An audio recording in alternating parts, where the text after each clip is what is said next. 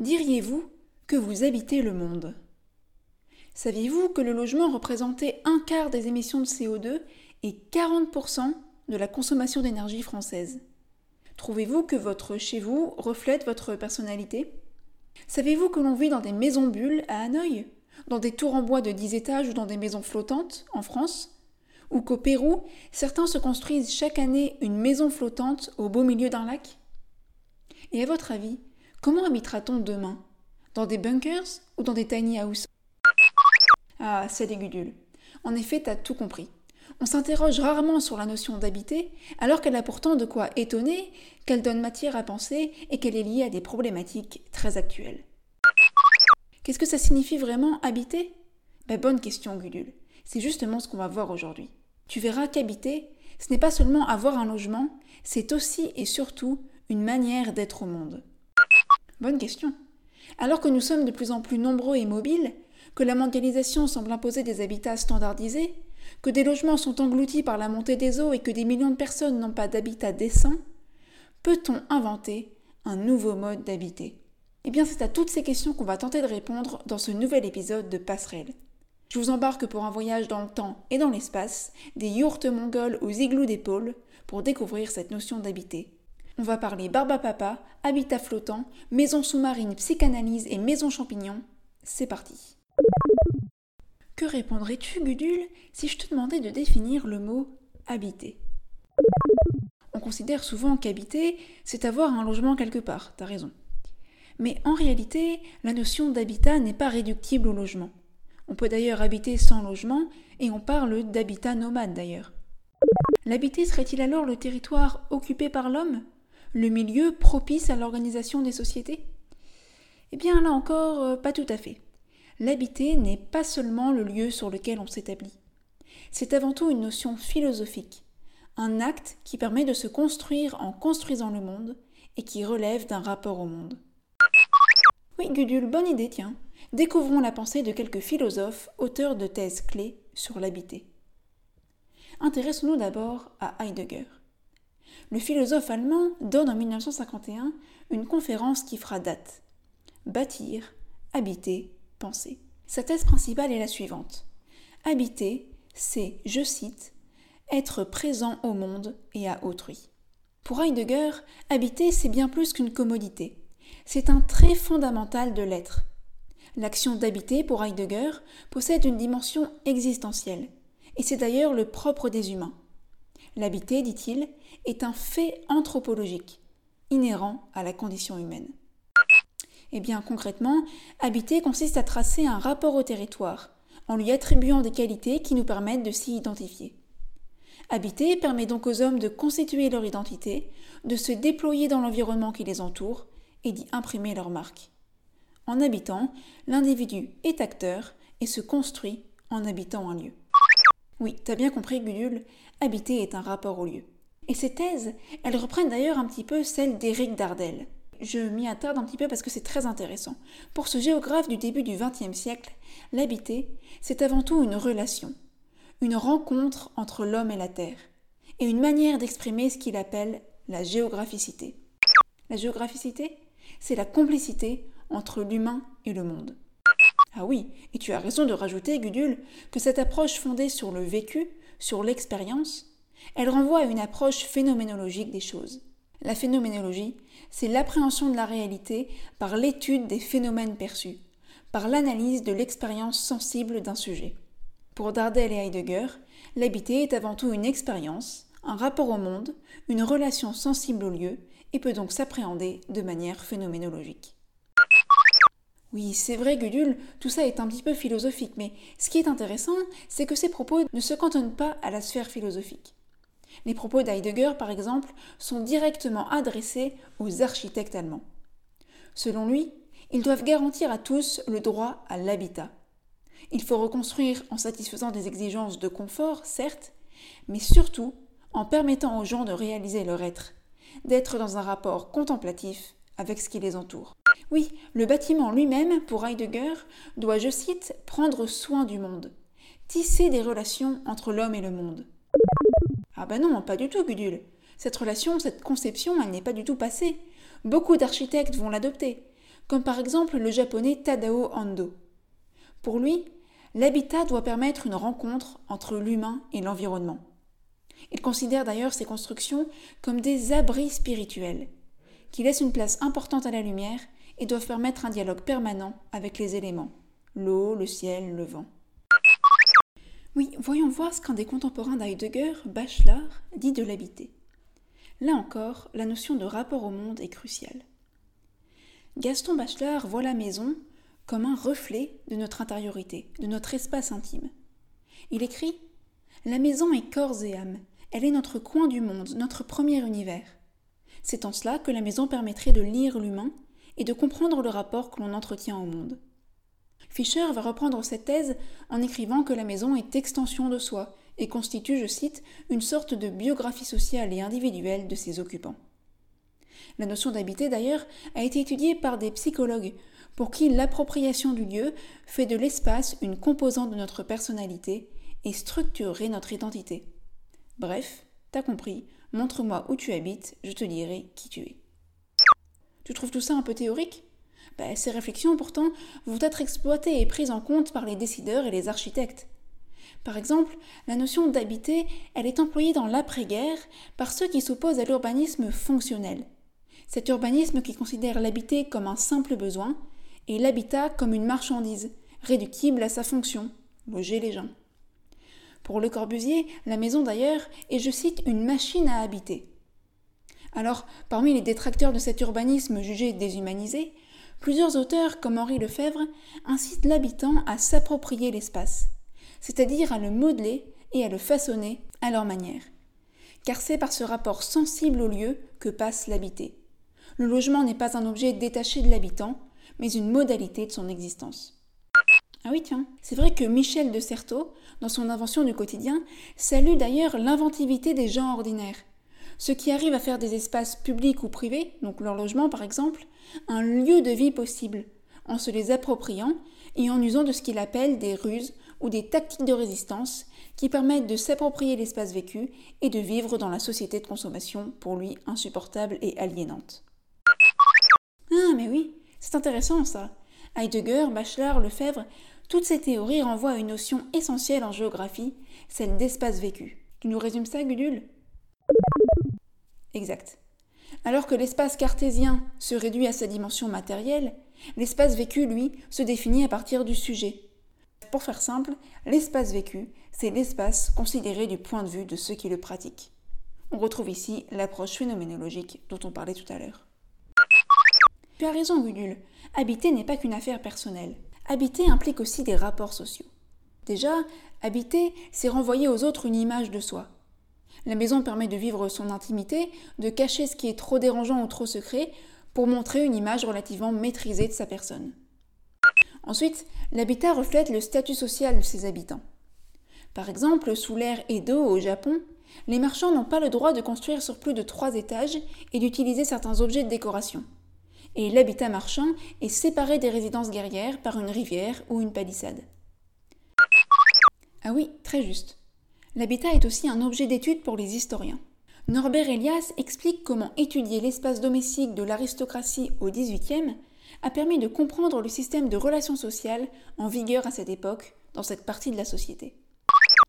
La distance entre les appartements privés a permis de juger des rapports conjugaux des habitants, les relations particulières avec les domestiques, elles, sont reflétées par la présence d'antichambres et par l'isolement des logements domestiques autour de la basse-cour. La taille importante des salons et des salles de réception, elle, est un indice précieux. Elle montre la place cruciale de la société et des réceptions, des rapports sociaux, le centre de gravité de l'existence des aristocrates à l'époque. Enfin, l'habitat est lié à des relations de pouvoir et de domination. Et oui, agir sur l'habitat permet de contrôler et de discipliner la population. Oui d'accord, je te donne quelques exemples. Qu'au XIXe siècle, proposer des habitats ouvriers, c'était un peu un moyen de garantir l'ordre social, en inculquant aux travailleurs des valeurs comme la glorification de la famille, l'attachement au foyer matériel. L'habitat avait en quelque sorte un rôle moralisateur. Autre exemple, le Corbusier dans les années 50 voyait ces logements comme des moyens d'apprendre aux gens à entretenir un logement, et à vivre ensemble. L'habitat devait enseigner aux gens une conduite sociale. Deux derniers exemples pour bien comprendre comment façonner l'habitat permet de conditionner ce qui l'occupe. Sous l'Union soviétique, les architectes constructivistes pensaient accompagner la révolution par leurs bâtiments. Ils ont créé des maisons communes et des logements collectifs pour en quelque sorte habituer la population aux valeurs du communisme. L'exemple du Japon est aussi intéressant. Des anthropologues comme Jacques Pézeux Massabio montrent que la standardisation de l'habitat a permis à la maison d'incarner et de diffuser les valeurs de la société. L'habitat a donc forcé les individus à vivre selon certaines normes sociales en vigueur dans la société nippone. Par exemple, en étant séparés en espaces bien distincts, la maison s'est fait l'écho de la vision selon laquelle, pour assurer la cohésion sociale, chacun doit vivre à la place qui lui est assignée, une valeur clé dans la société japonaise. Oui, tu as raison, Gudule, on s'ennuie un peu, il est temps de voyager là.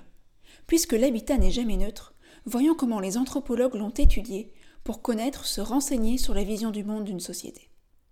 Alors, un exemple assez connu, c'est celui de Lévi-Strauss, qui étudie les villages Bororo en Amazonie. Il explique que le village Bororo est organisé de la façon suivante. Au centre, la maison des hommes célibataires, entourée d'une piste de danse qui accueille des événements de la vie cérémonielle. En périphérie de cet espace central, interdit d'ailleurs aux femmes, se trouvent les huttes des femmes et celles des familles. Bien cette opposition entre le centre et la périphérie, pour Lévi-Strauss, elle exprime deux oppositions, celle entre mâle et femelle et une autre entre sacré et profane. La périphérie est réservée aux activités domestiques des femmes, exclue par nature des mystères de la religion. Cette organisation de l'habitat, elle est donc reflet de l'organisation dualiste de cette société amérindienne. Alors oui, je t'invite à aller voir le livre par toi-même, hein, mais je te propose qu'on enseigne sur un autre exemple, partout en Mongolie. La structure de la yourte mongole constitue une forme réduite et symbolique de la cosmogonie, donc de la représentation du monde, du peuple mongol. Entrons dans une yourte. Au milieu de la yourte circulaire, deux poteaux centraux. Entre ces poteaux, un poêle. Tout cela, ça se fait écho d'une conception du monde. La forme ronde, elle évoque la voûte céleste. La forme ronde évoque la voûte céleste. Et les piliers centraux symbolisent l'axe cosmique et la liaison entre ciel et terre, à la base des croyances mongoles. Liaison à la base des croyances mongoles. La place du poêle reflète la place centrale du feu dans la cosmogonie mongole. C'est d'ailleurs le premier élément que l'on installe, sur trois pierres qui symbolisent le père, la mère et la belle-fille, mère des héritiers. Et puis enfin, chacun a sa place bien définie dans la yourte, qui est scindée en deux, un espace pour les femmes et un autre pour les hommes, comme dans la société. Bien vu, Gudule. Étant donné que l'habitat est reflet de l'univers social et cosmogonique des populations, imposer des maisons modernes entre guillemets ça peut devenir un outil d'acculturation et constituer un vrai bouleversement pour les populations. Oui, un exemple si tu veux. Béatrice Collignon, géographe, montre le bouleversement engendré chez les Inuits par le, déplacement de leurs igloos vers des maisons standardisées. L'igloo, en effet, était conçu comme un lieu de vie commune, organisé autour d'une pièce unique et aménagé pour accueillir des invités et réaliser des activités relatives à la chasse et à l'artisanat. On avait par exemple un espace réservé au dépeçage de la viande. Avec l'arrivée des maisons modernes, les relations sociales ont changé. Les membres d'une famille vivaient désormais chacun dans une pièce, ils étaient moins proches, les gens s'invitaient peu, et les traditions se sont en quelque sorte perdues, car les hommes étaient moins enclins à sortir chasser, et donc à perpétuer les traditions, qu'à profiter du confort moderne de leur habitat. En bref, une nouvelle habitat, en bref, ce nouvel habitat a modifié les modes de vie des Inuits d'accord, Gulul. Une pause est nécessaire. Est-ce que tu nous ferais pas voyager un peu pour qu'on révise un peu tout ce qu'on vient de mentionner? Nous avons atterri au Burkina Faso. Un habitat qui reflète parfaitement toutes les dimensions de l'habité qu'on a mentionné, c'est la cour royale des Kasebo au Burkina Faso. C'est assez fascinant, vous allez voir. Cette cour d'un hectare et demi, c'est le centre du pouvoir politique et religieux de l'ethnie des Kasebo. C'est sur cet espace que vivent les princes héritiers et leurs familles, chargés d'arbitrer les litiges et de veiller au respect des traditions. Mais alors, que nous dit cet espace? Eh bien, il est d'abord reflet de la fonction défensive de l'habitat. À l'époque, il fallait se protéger des ethnies voisines et des animaux sauvages. La cour est donc entourée d'enceintes et les maisons ont été conçues avec des ouvertures très étroites. Pourquoi? Pour que les nouveaux arrivants soient obligés de s'accroupir puis d'enjamber un muret et de se relever avant d'entrer dans la case, ce qui permet aux occupants de la case d'avoir le temps de déterminer si le nouvel arrivant est ou non un ennemi. Chez les Casebo, l'habitat reflète également la place des habitants dans la société. La cour est en effet divisée en différentes concessions réservées chacune à un groupe précis. Le domaine princier, où vivent les princes héritiers avec leurs femmes et leurs grands-parents, le domaine des petits frères, le domaine du gardien des tambours et des flûtes sacrées, etc.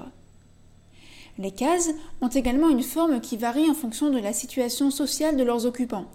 On a la draa, une case ronde réservée aux célibataires, aux hommes âgés ou aux devins, ou le dignan, la maison mère, destinée, elle, aux couples âgés et à leurs petits-enfants, et qui abriterait l'esprit des ancêtres.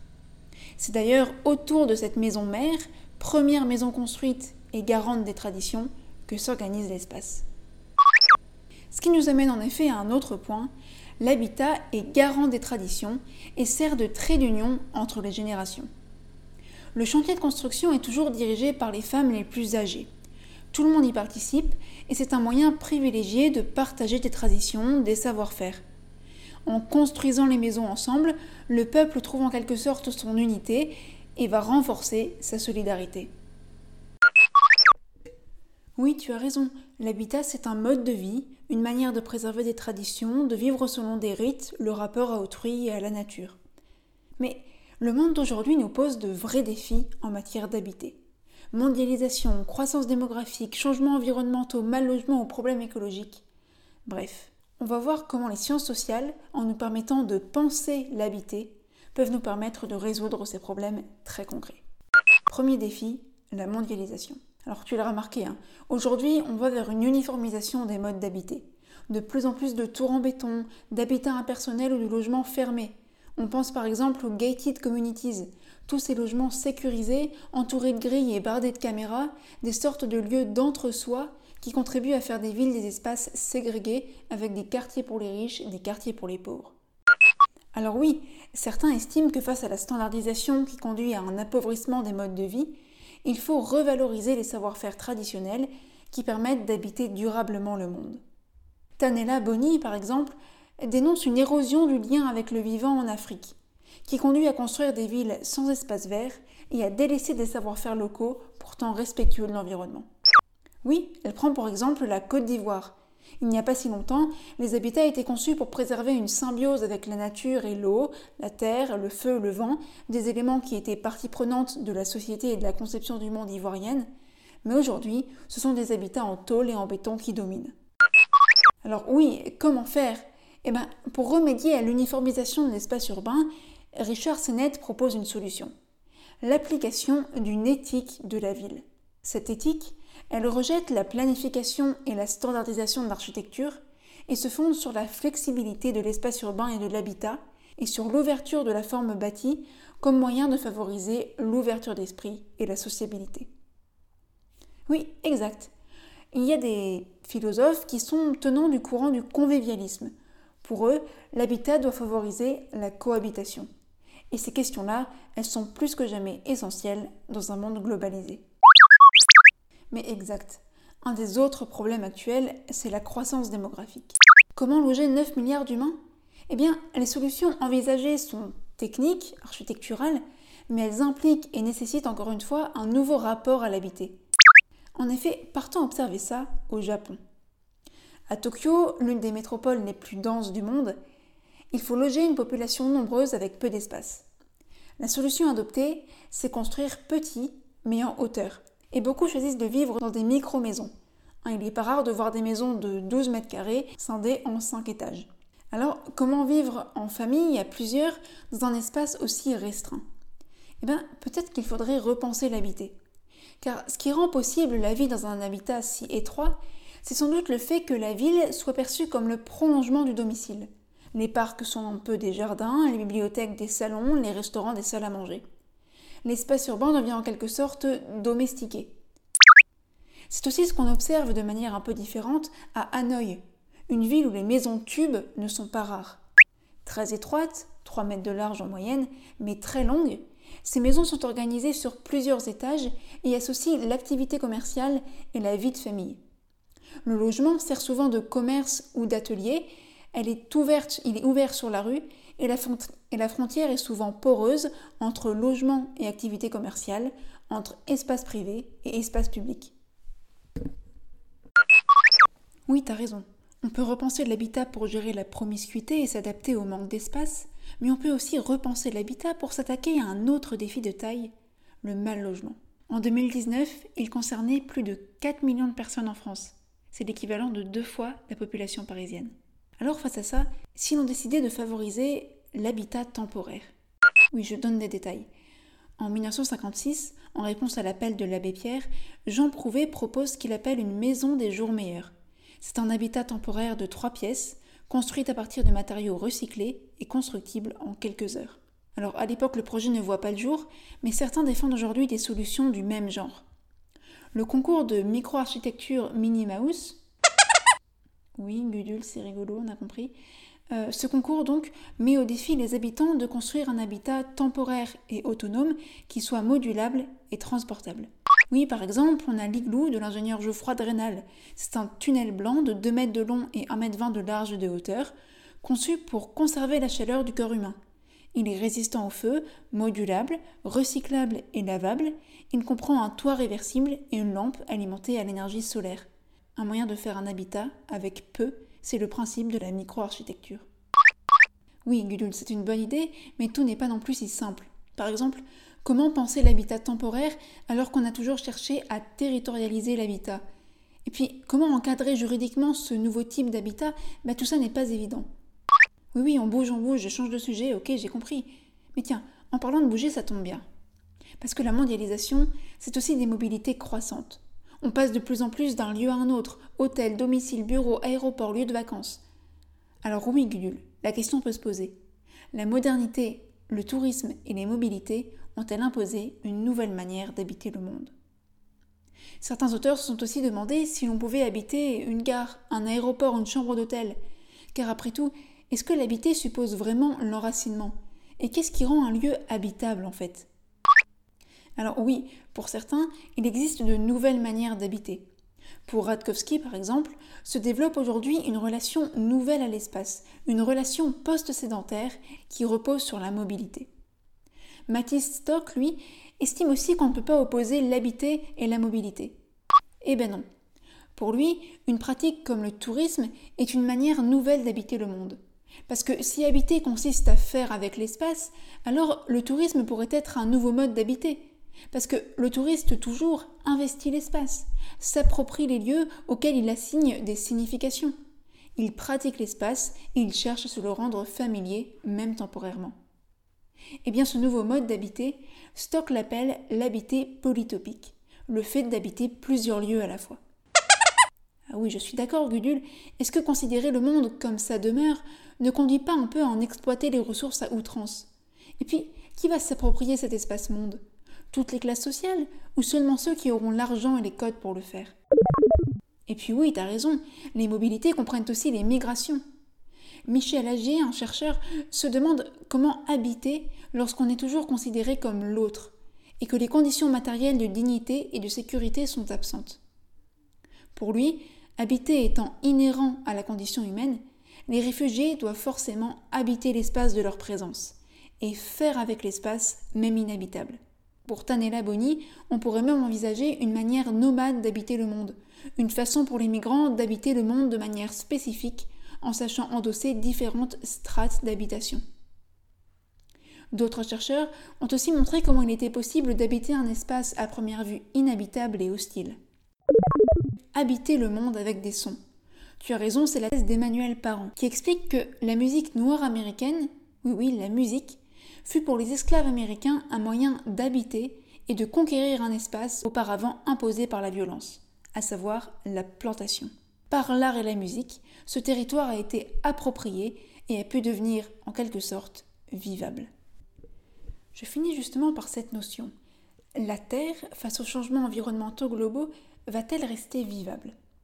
Eh bien, Michel Lusseau, justement, parle d'une crise de l'habitabilité. Car nos habitats à toutes les échelles sont menacés. Tempêtes, hausses et températures, incendies, montée des eaux. Pour s'adapter, il faut forcément repenser la notion même d'habiter. Par exemple, certains choisissent de composer avec la contrainte.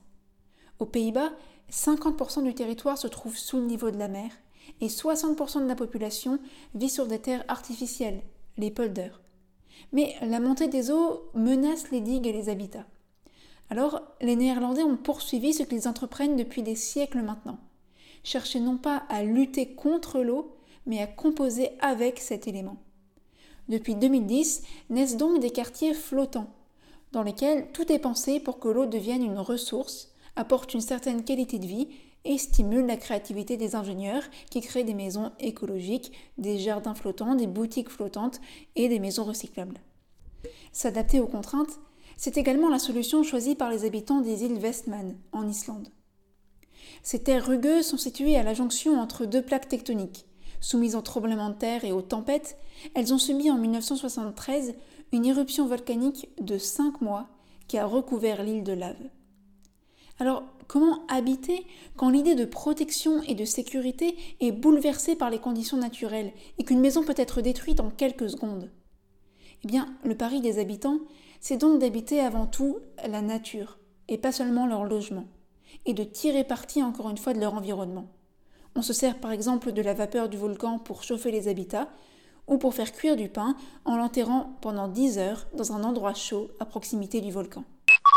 Oui, c'est surprenant, et s'adapter au changement climatique, c'est peut-être aussi l'occasion de repenser notre conception de l'habitat en pensant la notion d'éphémère. Oui, une escale au Pérou s'impose.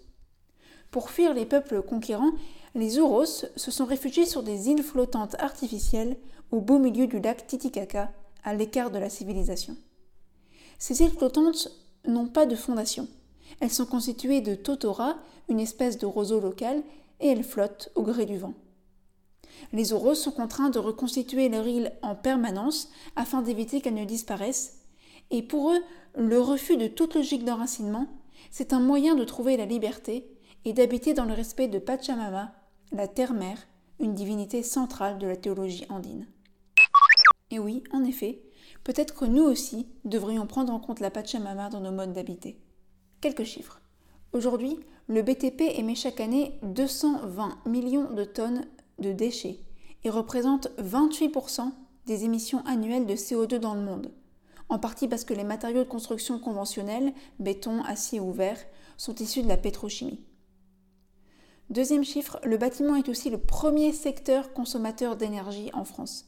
Il représente 40% de la consommation d'énergie française. Mais alors, outre la rénovation thermique qui est entreprise en ce moment, comment construire des logements écologiques Sur le sujet, deux points de vue opposés. Certains estiment que le salut est dans la low-tech, toutes ces solutions techniques simples, économiques et populaires. Par exemple, l'utilisation de matériaux biosourcés, comme le bois ou la paille, qui subissent peu de transformation et de transport. Ou bien l'architecture bioclimatique, qui consiste à tirer parti des conditions d'un site et de son environnement en jouant par exemple sur l'orientation des façades ou l'exposition au soleil. D'autres pensent au contraire que la technique va rendre nos habitats plus écologiques. Le Smart Grid, par exemple, est un réseau électrique intelligent qui permet d'ajuster en temps réel la consommation et la production d'énergie pour éviter la surconsommation. Ouais, exact, tu veux toujours tout réconcilier. Eh bien, à la croisée de ces deux conceptions se trouve la biotechnologie, qui consiste dans le domaine de l'architecture à utiliser des organismes vivants, comme des racines de champignons ou des bactéries, pour élaborer de nouvelles techniques de construction. Je te laisse, Gudule, voir ça par toi-même. Finalement, et comme l'écrit Stéphane Cordobès, l'édification écologique du nouveau monde à laquelle nous allons collectivement œuvrer est de nature scientifique, technique, politique, certes, mais aussi sensible et affective. Et finalement, tous ces défis que sont la mondialisation, les migrations, la pandémie ou les changements environnementaux pourraient être de formidables opportunités de créer de nouvelles manières d'habiter. D'habiter le monde, d'habiter les mondes, d'habiter en poète.